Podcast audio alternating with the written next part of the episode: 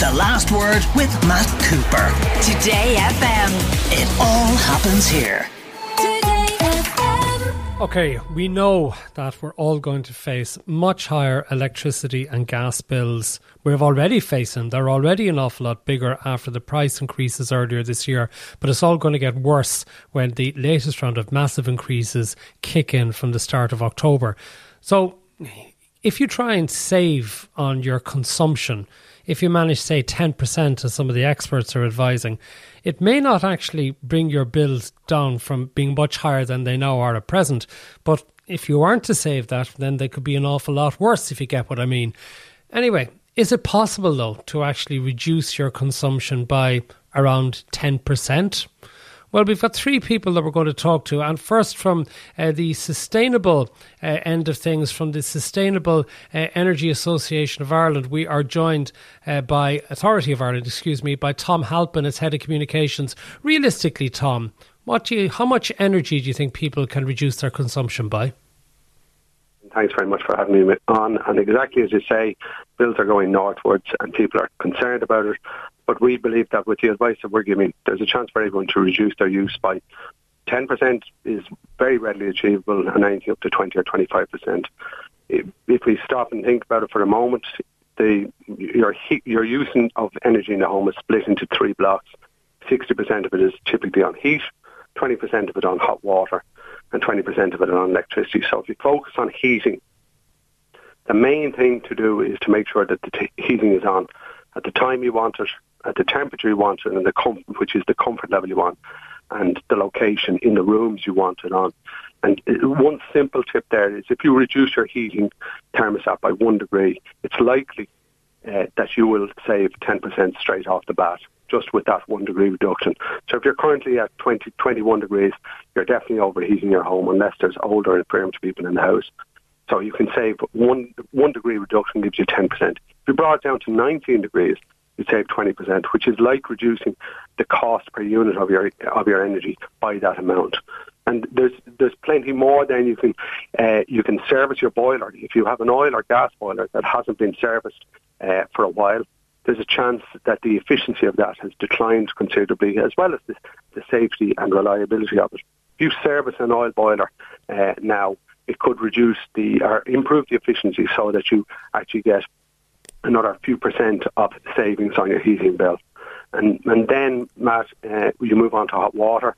There's the classic trope for all of us, kids of the 70s and 80s, uh, the, the the immersion heater if you put a timer on the immersion, it means that you can actually heat the water when you need it. Uh, and also, if you insulate that cylinder uh, with a proper, with a good jacket or with a pre-insulated uh, uh, cylinder, then you're going to save considerably because you're only heating the hot water when you need it. Uh, and all of that starts to get you towards, as I say, 10%, 15%. And there is other bits that you sorry, can do. Sorry, Tom.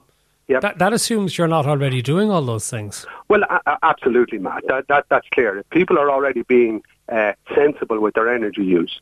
But I think that it's, it's if people believe, for example, that they're currently comfortable in their homes with the setting that they have on the thermometer or on the thermostat. Now, of course, m- many people may not have turned on their heating quite yet.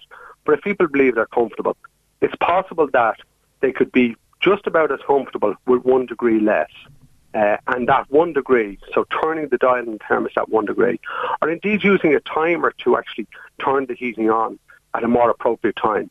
Many people will tend to turn the heating on for a long time, long time before they get up, and then leave it on till right before they go out to work or right before they go out for the evening or whatever it is. We talk about the 30-minute rule. Turn it on 30 minutes before you get up, generally the house will have heated if it's even moder- modestly uh, insulated, and turn it off 30 minutes before you leave because at that stage there's enough residual heat. And the same then when you're coming in from work, 30 minutes before you come in, turn it off 30 minutes before you go to bed. Now all of those sound like sensible things, but maybe we're not all doing them. And of course, Matt, if people are doing them, well, what, what, where can they go? They can look at seeing about maybe using uh, the shower rather than the bath if they're if they're not already doing that, or using having shorter showers.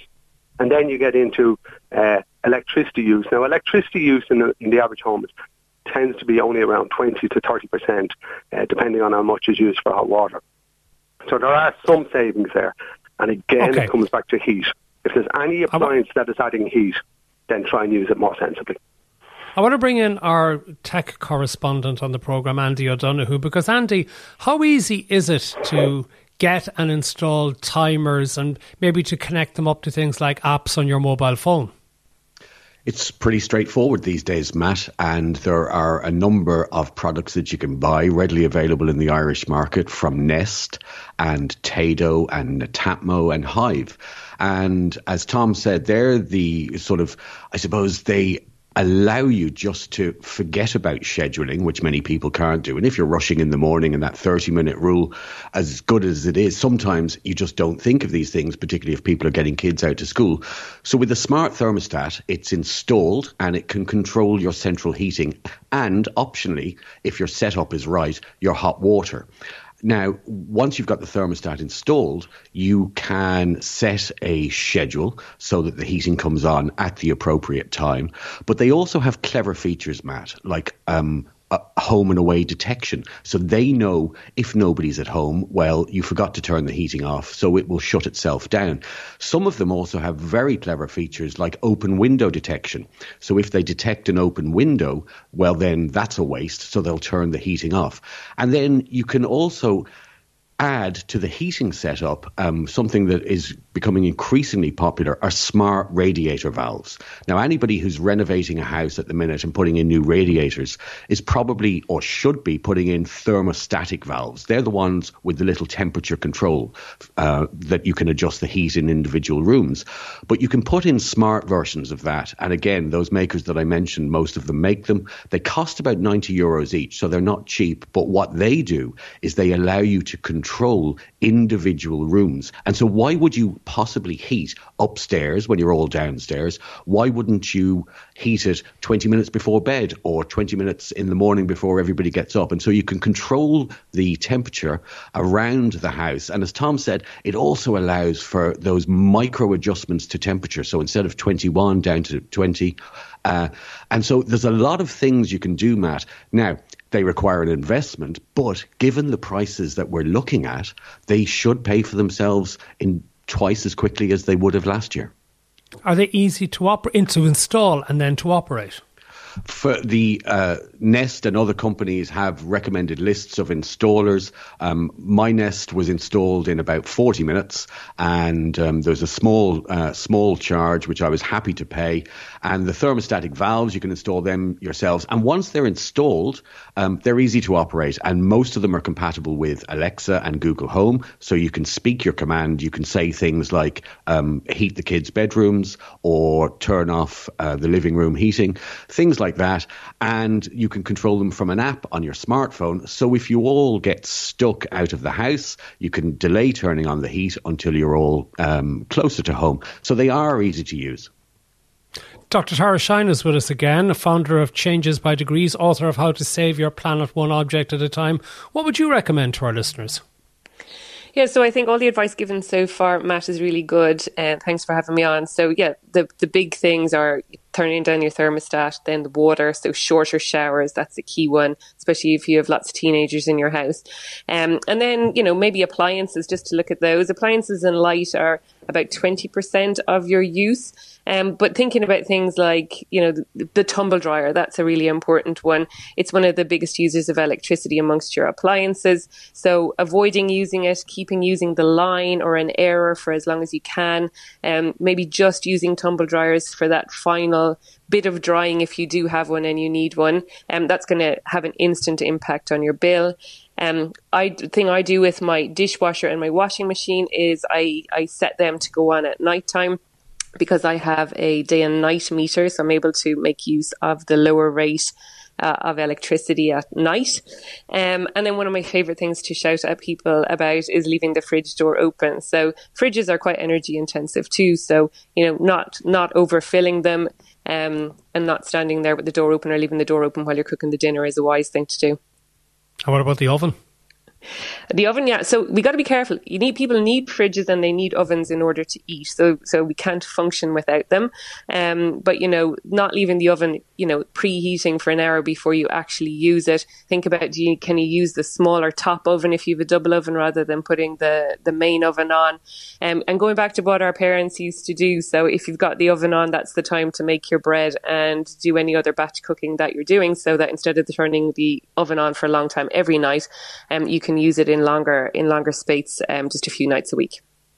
Okay, Andy O'Donoghue, I'm going back to you because uh, what about vampire appliances? Uh, and they are a curse, Matt. And uh, an energy vampire is a device that continues to use energy and drains power even when it's turned off. And so people will say, well, I don't have any of them. Well, we all do. The television is a big one, um, the cable box, the internet router, and a real uh, sort of wart are phone chargers and brick chargers. You know, those laptop chargers with the little boxes left around the house. They continue to burn power and none of them use that much power on their own, but the cumulative impact can be significant. For instance, if you were a family of five and everybody had a phone charger, well, that's a significant amount of uh, vampire power being used. There are some estimates that it can be about 20% of uh, the electricity that they continue to use when they're plugged in. And so, increasingly, and I have only just started doing this recently myself, um, in my living room where my TV and my internet router and cable box are, I've installed a strip, a, a plug strip. So I have everything plugged in there, and I have started to turn that off at night. Now, it means there's no uh, um, internet. It means, you know, the TV has to be turned back on the next day. But it's very worthwhile doing because we have a lot of these around the house. People have spare rooms with a television plugged in. They might have a hi fi and a real one to look out for are video uh, game consoles. You could have a house that has two or three of them. Um, kids go to bed, do their homework, and those devices are left plugged in. So if you can. Sorry, uh, even, even if off. they're switched off, is it because they're on standby? Or say, for example, if you have your mobile phone plugged in, you take your phone away, the plug remains in the wall. Is that still actually using some power, even though the actual phone isn't plugged into it? It is, Matt, yes. And um, they continue to draw um, a, little bit of power. Now, some devices are better than others. Newer televisions have gotten very good at um, their standby mode, has improved significantly. But older televisions continue to draw quite a bit of power. And so using power strips is a nice solution. Unplugging the device, even better. But I've also installed a couple of smart plugs around my home. And people will say, oh, well, they still use electricity electricity. They do, but it's about a single watt of draw. What that enables me to do is is put a plug in those difficult to reach places and then plug a couple of devices into it. And it just allows me by voice to turn devices on and off. But I have started to do this only in the last couple of weeks. And so I'll be keen to see if I can notice any saving from this. Okay. Last thing to you, Dr. Tara Shine. A lot of listeners are pointing out that an awful lot of things that are being suggested require investment of money that they may not have because they need that money to pay the big bills that are coming in. Yeah, if you some of these things require a capital investment, so sometimes to get more efficient machines, you know, it's when the time comes to replace them. But a lot of things like not you know putting not using the tumble dryer less if you have one. I don't even have one. That's going to save you money. Making sure the dishwasher is full before you put it on and setting it to go at night. That's going to save you money. If you don't have a dishwasher, you probably do have a washing machine.